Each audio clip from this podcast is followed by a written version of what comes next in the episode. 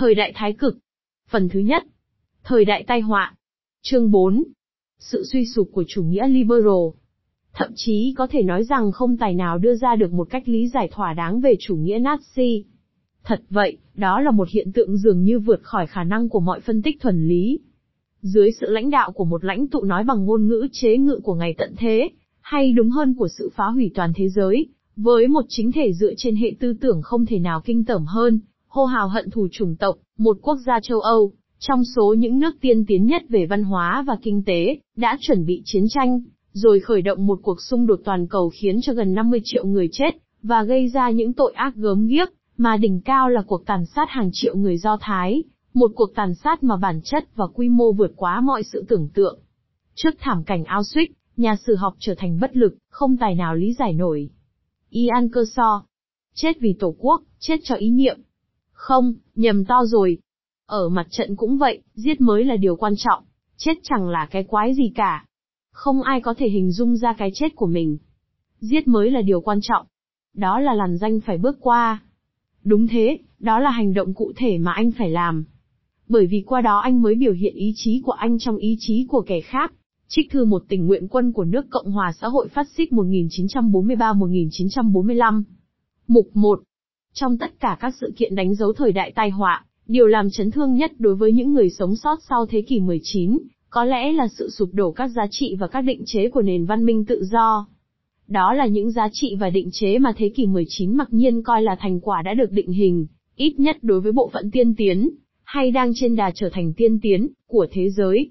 Trong những giá trị ấy, có thể kể, sự nghi ngại đối với chế độ độc tài và chính quyền tuyệt đối, sự gắn bó với chính thể hợp hiến trong khuôn khổ những chính phủ và nghị viện trong đó các đại biểu được bầu ra một cách tự do, bảo đảm một nhà nước pháp quyền, và tập hợp được chấp nhận về những quyền và tự do công dân, trong đó có tự do phát biểu, công bố và hội họp. Lý trí, thảo luận công khai, giáo dục, khoa học và khả năng cải thiện kiếp người, chứ không nhất thiết phải đưa cuộc sống con người tới mức hoàn thiện, đó là những giá trị lẽ ra phải định hướng cho nhà nước và xã hội. Trong bối cảnh ấy, lẽ ra những giá trị ấy phải tiếp tục tiến triển trong suốt thế kỷ và chiếm lĩnh những vùng đất mới. Và lại, năm 1914, ngay cả hai chế độ cực quyền cuối cùng của châu Âu là Nga và Thổ Nhĩ Kỳ cũng đã phải nhượng bộ theo chiều hướng chính quyền lập hiến, và cả Iran cũng vay mượn hiến pháp của nước Bỉ. Trước năm 1914, chống lại các giá trị ấy, chỉ có những thế lực cổ truyền như giáo hội Kitô, dùng giáo điều làm rào cản để tự vệ chống lại ưu thế của tính hiện đại, và một nhúm nhỏ những phần tử phiến loạn, những nhà tiên tri báo hiệu đại họa chủ yếu là những con dòng cháu giống, hay xuất thân từ những trung tâm văn hóa hiện tồn, nghĩa là, trong một phạm vi nào đó, họ nằm trong nền văn minh mà họ chống đối, và cuối cùng là những lực lượng của nền dân chủ, nói chung là một hiện tượng mới lạ và gây ra quan ngại. Sự rốt nát và lạc hậu của quần chúng, sự gắn kết của quần chúng với chủ trương lật đổ xã hội tư sản bằng cuộc cách mạng xã hội và sự phi thuần lý ẩn tàng mà các phần tử mị dân rất dễ khai thác quả là điều đáng lo ngại. Song các phong trào công nhân xã hội chủ nghĩa, trước mắt là những phong trào đáng gờm nhất trong các phong trào dân chủ đại chúng mới ra đời, thì về lý thuyết cũng như trong thực hành, lại hết sức thiết tha với các giá trị của lý trí, của khoa học, của tiến bộ, của giáo dục và của quyền tự do cá nhân. Huy chương ngày 1 tháng 5 của Đảng Xã hội Dân Chủ Đức, một mặt là chân dung các mác, mặt kia là tượng thần tự do. Họ phản đối là phản đối nền kinh tế, tư bản chủ nghĩa, chứ không phản đối chính quyền hợp hiến và tính công dân. Không thể nào nghiêm chỉnh mà lại coi một chính phủ do Victor Adler, August Bebel hay Jinzo Dệt cầm đầu là kết liễu nền văn minh mà chúng ta được biết. Thật ra, đứng về mặt chính trị, các định chế của nền dân chủ tự do đã có những bước tiến, và sự man dợ của những năm chiến tranh 1914 đến 1918, càng thúc đẩy những tiến bộ đó. Ngoại trừ nước Nga Xô Viết, tất cả các chế độ cũ mới, xuất phát từ Thế chiến thứ nhất, cơ bản đều là những chính thể đại nghị, dân cử và đại biểu, kể cả ở Thổ Nhĩ Kỳ. Năm 1920, tất cả các chế độ châu Âu ở phía Tây Liên Xô đều như vậy cả. Sự thật, định chế cơ bản của chính quyền hợp hiến và tự do, bầu cử nghị viện và trên hay tổng thống, lúc đó hầu như là quy luật phổ quát trong thế giới của các quốc gia độc lập, cho dù ta không nên quên rằng trong thời kỳ giữa hai cuộc đại chiến, khoảng 65 quốc gia độc lập chủ yếu là những nước Âu Mỹ, một phần ba nhân loại sống dưới chế độ thực dân. Trong những năm 1919 đến 1947, Các quốc gia duy nhất không có một hình thức tuyển cử dân chủ nào, đều là những di vật chính trị hóa thạch, Ethiopia, Mông Cổ, Nepal, Arabia Saudi và Yemen. Còn có 5 quốc gia trong suốt giai đoạn ấy chỉ có một cuộc bầu cử duy nhất, chứng tỏ đó là những chế độ không mấy dân chủ tự do, đó là Afghanistan, Trung Hoa Quốc dân Đảng, Guatemala, Paraguay và Thái Lan còn gọi là Siêm, nhưng bản thân các cuộc bầu cử này, ít nhất về mặt lý thuyết, cũng chứng tỏ rằng những ý tưởng dân chủ tự do cũng đã phần nào thâm nhập. Tôi không hề có ý nói rằng một, hay nhiều, cuộc bầu cử chứng tỏ gì hơn. Iran là nước từ năm 1930 đã có 6 cuộc bầu cử, và Iraq, 3 cuộc, đều không thể được coi là thành trì của nền dân chủ ngay cả đối với thời đó. Tuy thế, các chế độ dân cử đại diện vẫn là khá phổ biến. Vậy mà, trong hai thập niên giữa cuộc tuần hành tiến về Roma, của Mussolini tới những thắng lợi của khối trục trong cuộc thế chiến thứ hai, người ta đã chứng kiến sự thoái trào nhanh lẹ và tai ương của những định chế chính trị tự do. Trong thời gian 1918 đến 1920, quốc hội lập pháp của hai nước châu Âu bị giải tán hoặc trở thành vô hiệu. Trong thập niên 1920, 6 nước, trong thập niên 1930, 9 nước, rồi trong Thế chiến thứ hai, sự chiếm đóng của quân đội Đức đã giải thể chính quyền hiến định của năm nước nữa. Tóm lại, những nước châu Âu duy nhất mà các định chế chính trị dân chủ vận hành không gián đoạn trong suốt thời kỳ giữa hai cuộc chiến là Anh, Phần Lan xém nữa cũng không, quốc gia tự do Ireland, Thụy Điển và Thụy Sĩ. Tại hai châu Bắc và Nam Mỹ, nơi còn có các quốc gia độc lập khác, tình hình phức tạp hơn, nhưng cũng khó nói rằng tại đây có tiến bộ của các định chế dân chủ. Danh sách những quốc gia hiến định, một cách nhất quán và không cực quyền ở Tây bán cầu vỏn vẹn chỉ có Canada, Colombia, Costa Rica, Hoa Kỳ và nước Thụy Sĩ của Nam Mỹ nay đã rơi vào quên lãng, tức là Uruguay và chính thể duy nhất dân chủ của nó. Nói thật ra, trong thời gian từ cuối thế chiến thứ nhất đến cuối thế chiến thứ hai, có những nước ngả sang phía tả và cũng có nước ngả sang phía hữu. Còn lại trên hành tinh, đa phần là các nước thuộc địa, đương nhiên không có chính thể tự do, giả dụ nơi nào từng có hiến pháp tự do, thì cũng đã tách ra khỏi chế độ dân chủ. Tại Nhật Bản, năm 1930 đến 1931 chính thể tự do ôn hòa đã nhường bước cho một chế độ quốc gia quân phiệt. Thái Lan chập chững vài bước tiến tới một chính phủ hiến định, Thổ Nhĩ Kỳ sang đầu thập niên 1920 nằm trong tay một quân nhân duy tân tiến bộ, Kemal Atatürk, là một người chẳng quan tâm gì tới bầu cử tự do. Trên ba lục địa Á, Phi và Đại Dương, chỉ có Australia và New Zealand thực sự là dân chủ, còn ở Nam Phi, đa số da đen hoàn toàn bị loại trừ ra khỏi lãnh vực hiến pháp của người da trắng. Tóm lại, khuynh hướng chính trị tự do đã lùi bước trong thời đại tai họa, và từ năm 1933 trở đi, sau khi Hitler lên nắm quyền thủ tướng, thì sự thoái trào càng tăng tốc. Năm 1920, trên thế giới có tổng cộng 35 chính phủ hiến định do dân cử, hoặc hơn thế một chút, tùy theo cách ta phân loại một vài chế độ Cộng hòa ở châu Mỹ Latin. Cho đến năm 1938, còn lại 17 quốc gia, và năm 1944 chỉ còn 12 trên tổng số 64 quốc gia. Xu thế toàn cầu như vậy là rõ. Có lẽ cũng nên nhắc lại rằng trong giai đoạn nói trên, mối đe dọa đối với các định chế tự do hoàn toàn xuất phát từ cánh hữu, vì trong giai đoạn tiếp theo, từ 1945 đến 1989, người ta mặc nhiên cho rằng cộng sản mới là hiểm họa. Cho đến lúc đó, từ ngữ chủ nghĩa toàn trị, được tạo ra để mô tả chủ nghĩa phát xít Italia, hay còn được gọi là chế độ Italia xiển dương, chỉ được áp dụng cho những chế độ thuộc loại này.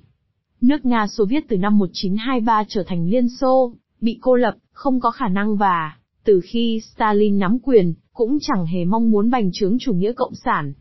Sau sự thoái trào của làn sóng giấy lên ngay sau chiến tranh, cuộc cách mạng xã hội mà do các nhà lãnh đạo Leninist hay ai khác đề xướng đã ngừng truyền bá. Các phong trào xã hội dân chủ Marxist đã biến đổi, trở thành cột trụ quốc gia, không còn là những lực lượng sách động, và không ai phủ nhận sự gắn bó của họ đối với nền dân chủ. Trong phong trào công nhân của phần lớn các nước, người cộng sản là thiểu số, và khi họ mạnh, thì bình thường họ bị, đã từng bị hoặc sắp sửa bị đàn áp. Sợ cách mạng xã hội, sợ vai trò của những người cộng sản là có cơ sở, bằng chứng là đợt sóng cách mạng trong và sau cuộc thế chiến thứ hai, nhưng trong 20 năm thoái trào của khuynh hướng tự do, phái tả không hề lật đổ một chế độ nào có thể gọi là dân chủ hay tự do cả. Hiểm họa đều đến từ phía cánh hữu, và cánh hữu này không phải chỉ đe dọa chính quyền hiến định và dân cử, nó còn là mối họa tư tưởng đối với toàn bộ nền văn minh tự do, nó lại là một phong trào có tiềm năng toàn cầu, gọi nó là chủ nghĩa phát xít không phải là không đúng, nhưng không đủ. Không đủ vì tất thảy các lực lượng đã lật đổ những chế độ tự do không nhất nhất là phát xít, còn sao mới thế. Nhưng đúng, bởi vì chủ nghĩa phát xít, đầu tiên là dạng thức ban đầu của nó ở Italia, sau đó là dạng thức Nazi ở Đức, đã lôi cuốn và ủng hộ những lực lượng phản tự do khác, tạo ra cho phe hữu quốc tế một lòng tự tin có tính chất lịch sử. Trong những năm 1930, người ta có cảm tưởng rằng tương lai thuộc về nó. Ta hãy nghe ý kiến của một chuyên gia về vấn đề này, không phải ngẫu nhiên nếu như những vua chúa độc tài, những giới quan liêu và sĩ quan Đông Âu, và cả Genku ở Tây Ban Nha nữa, đều bắt chước chủ nghĩa phát xít. Nếu không kể những cuộc đảo chính quân sự có thể nói là truyền thống ở Nam Mỹ, đưa những tên độc tài gọi là cao đi do thoạt tiên không có lập trường chính trị lên cầm quyền, các thế lực chính trị lật đổ các chế độ dân chủ tự do chia làm ba loại. Cả ba đều chống lại cách mạng xã hội, cả ba đều bắt nguồn từ phản ứng chống lại sự phá đổ trật tự xã hội cũ vào những năm 1917 đến 1920. Cả ba loại đều có xu hướng độc tài, chống lại các định chế chính trị tự do, cho dù đôi khi không phải vì nguyên tắc mà vì những lý do thực tế. Giới phản động kiểu cũ có thể cấm đoán một số chính đảng, trong đó có Đảng Cộng sản, nhưng vẫn để hoạt động một số đảng phái. Sau khi lật đổ nước Cộng hòa Xô Viết HUNGAZIANON yểu năm 1919, Đô đốc Horthy, lãnh tụ của cái gọi là Vương quốc Hungary, gọi như thế mặc dầu vua không có, mà hải quân cũng không, đã cai quản một nhà nước cực quyền có nghị viện theo nghĩa chế độ tập đoàn thế kỷ 19 chứ không phải là nghị viện dân chủ. Cả ba loại thế lực đều có xu hướng trọng dụng quân đội và khuyến khích công an hoặc bất cứ bộ máy chấn áp nào vì đó là thành trì chống lại sự công phá sách động. Sự thật là các thế lực này đã đóng vai trò quyết định trong công cuộc giành chính quyền của phái hữu. Tất cả đều nghiêng về chủ nghĩa quốc gia, một phần vì thù oán nước ngoài, phẫn uất vì thất trận, căm giận những đế chế bất lực, mặt khác, dương cao ngọn cờ quốc gia là phương tiện để tạo ra chính nghĩa và giành được nhân tâm. Tuy nhiên, giữa các thế lực ấy cũng có những khác biệt. Đô đốc Hothi, thống chế Mannerheim, người thắng trận trong cuộc nội chiến giữa phe trắng và phe đỏ tại quốc gia Phần Lan mới trở thành độc lập, đại tá, sau đó trở thành thống chế, PSUTK, người giải phóng Ba Lan, ALSCH Sander, vua nước Serbia, mới trở thành nước Nam tư thống nhất, tướng Zenku ở Tây Ban Nha. Tất cả những thủ lĩnh độc tài hay bảo thủ kiểu cũ này không có một cương lĩnh tư tưởng đặc biệt nào, ngoại trừ chủ nghĩa chống cộng và những thành kiến giai cấp cổ truyền của họ. Đúng là họ đã liên minh với nước Đức của Hitler và phong trào phát xít trong mỗi nước, nhưng lý do duy nhất là vì trong bối cảnh giữa hai cuộc đại chiến, liên minh tự nhiên, nhất là sự liên minh giữa tất cả các xu hướng của phái hữu chính trị. Lúc đó, Winston Churchill, vốn là đảng viên Tory khá bảo thủ tuy không mấy tiêu biểu, không che đậy nổi chút ít thiện cảm đối với nước Italia của Mussolini, và không chịu ủng hộ chính thể Cộng hòa Tây Ban Nha chống lại lực lượng của tướng Zenku. Tuy vậy mối hiểm họa đối với nước Anh là Đức Quốc xã đã biến Churchill thành thủ lĩnh của Liên minh quốc tế chống phát xít. Mặt khác, các phần tử phản động cao tuổi nói trên đôi khi cũng gặp, tại nước họ, sự chống đối của những phong trào thực sự là phát xít có tiềm năng rộng rãi trong quần chúng. Một khuynh hướng thứ hai của phái hữu đã tạo ra cái người ta gọi là chủ nghĩa nhà nước cơ hữu, tức là những chính thể bảo thủ mà chủ tâm không phải là bảo vệ trật tự truyền thống mà là tái tạo ra những nguyên tắc của mình, với mục đích kháng cự lại chủ nghĩa cá nhân tự do và để đương đầu với thách thức của phong trào công nhân và chủ nghĩa xã hội. Về mặt tư tưởng, khuynh hướng này hoài cảm thời Trung Cổ, tưởng nhớ một xã hội phong kiến tưởng tượng, trong đó người ta thừa nhận là có giai cấp, có những nhóm lợi ích kinh tế, song người ta phủ nhận bóng ma gớm ghiếc của đấu tranh giai cấp bằng cách chấp nhận tôn ti trật tự, cho rằng mỗi nhóm xã hội, mỗi đẳng cấp, đều có vai trò của mình trong một xã hội hữu cơ bao gồm tất cả mọi đẳng cấp và phải được thừa nhận như một hiện hữu tập thể. Xu hướng này là nguồn cảm hứng của những học thuyết phường hội, chủ trương thay thế chế độ dân chủ tự do bằng một hệ thống đại biểu của các nhóm quyền lợi kinh tế, ngành nghề. Bàn tới chế độ này, người ta thường dùng chữ tham gia hay dân chủ cơ hữu, hàm ý nó hơn là dân chủ thật, nhưng thực ra nó luôn luôn đi đôi với những chế độ cực quyền hay những nhà nước mạnh, điều khiển từ chóp bu, chủ yếu là qua bàn tay của giới quan liêu và kỹ phiện. Các chế độ ấy luôn luôn hủy bỏ hay hạn chế nền dân chủ qua tuyển cử, chỉ nền dân chủ dựa trên những điều chỉnh bằng phường hội. Tiêu biểu đầy đủ của kiểu nhà nước phường hội này có thể tìm thấy ở các nước Kitô giáo, thí dụ như Bồ Đào Nha, chế độ phái hữu chống tự do bền lâu nhất ở châu Âu, 1927 đến 1974, hay nước Áo sau khi phá bỏ chế độ dân chủ và trước khi bị Hitler xâm chiếm, 1934 đến 1938, và, trong một trường mực nhất định, nước Tây Ban Nha của Genku. Cho dù các chế độ phản động kiểu ấy bắt nguồn và lấy cảm hứng từ một quá khứ lâu đời hơn chủ nghĩa phát xít, và đôi khi khác nhau trên nhiều điểm, nhưng làn danh phân biệt giữa chúng không có gì rõ nét, bởi vì tất cả đều có chung kẻ thù, nếu không cùng chung mục tiêu. Chẳng hạn như giáo hội Kitô, không có gì là phát xít cả, nhưng rất mực và kiên trì phản động theo đúng tinh thần và văn bản của cộng đồng Vatican một năm 1870. Lẽ ra, vốn xung khắc với mọi hình thức nhà nước thế tục có tham vọng toàn trị, giáo hội chỉ có thể chống lại chủ nghĩa phát xít.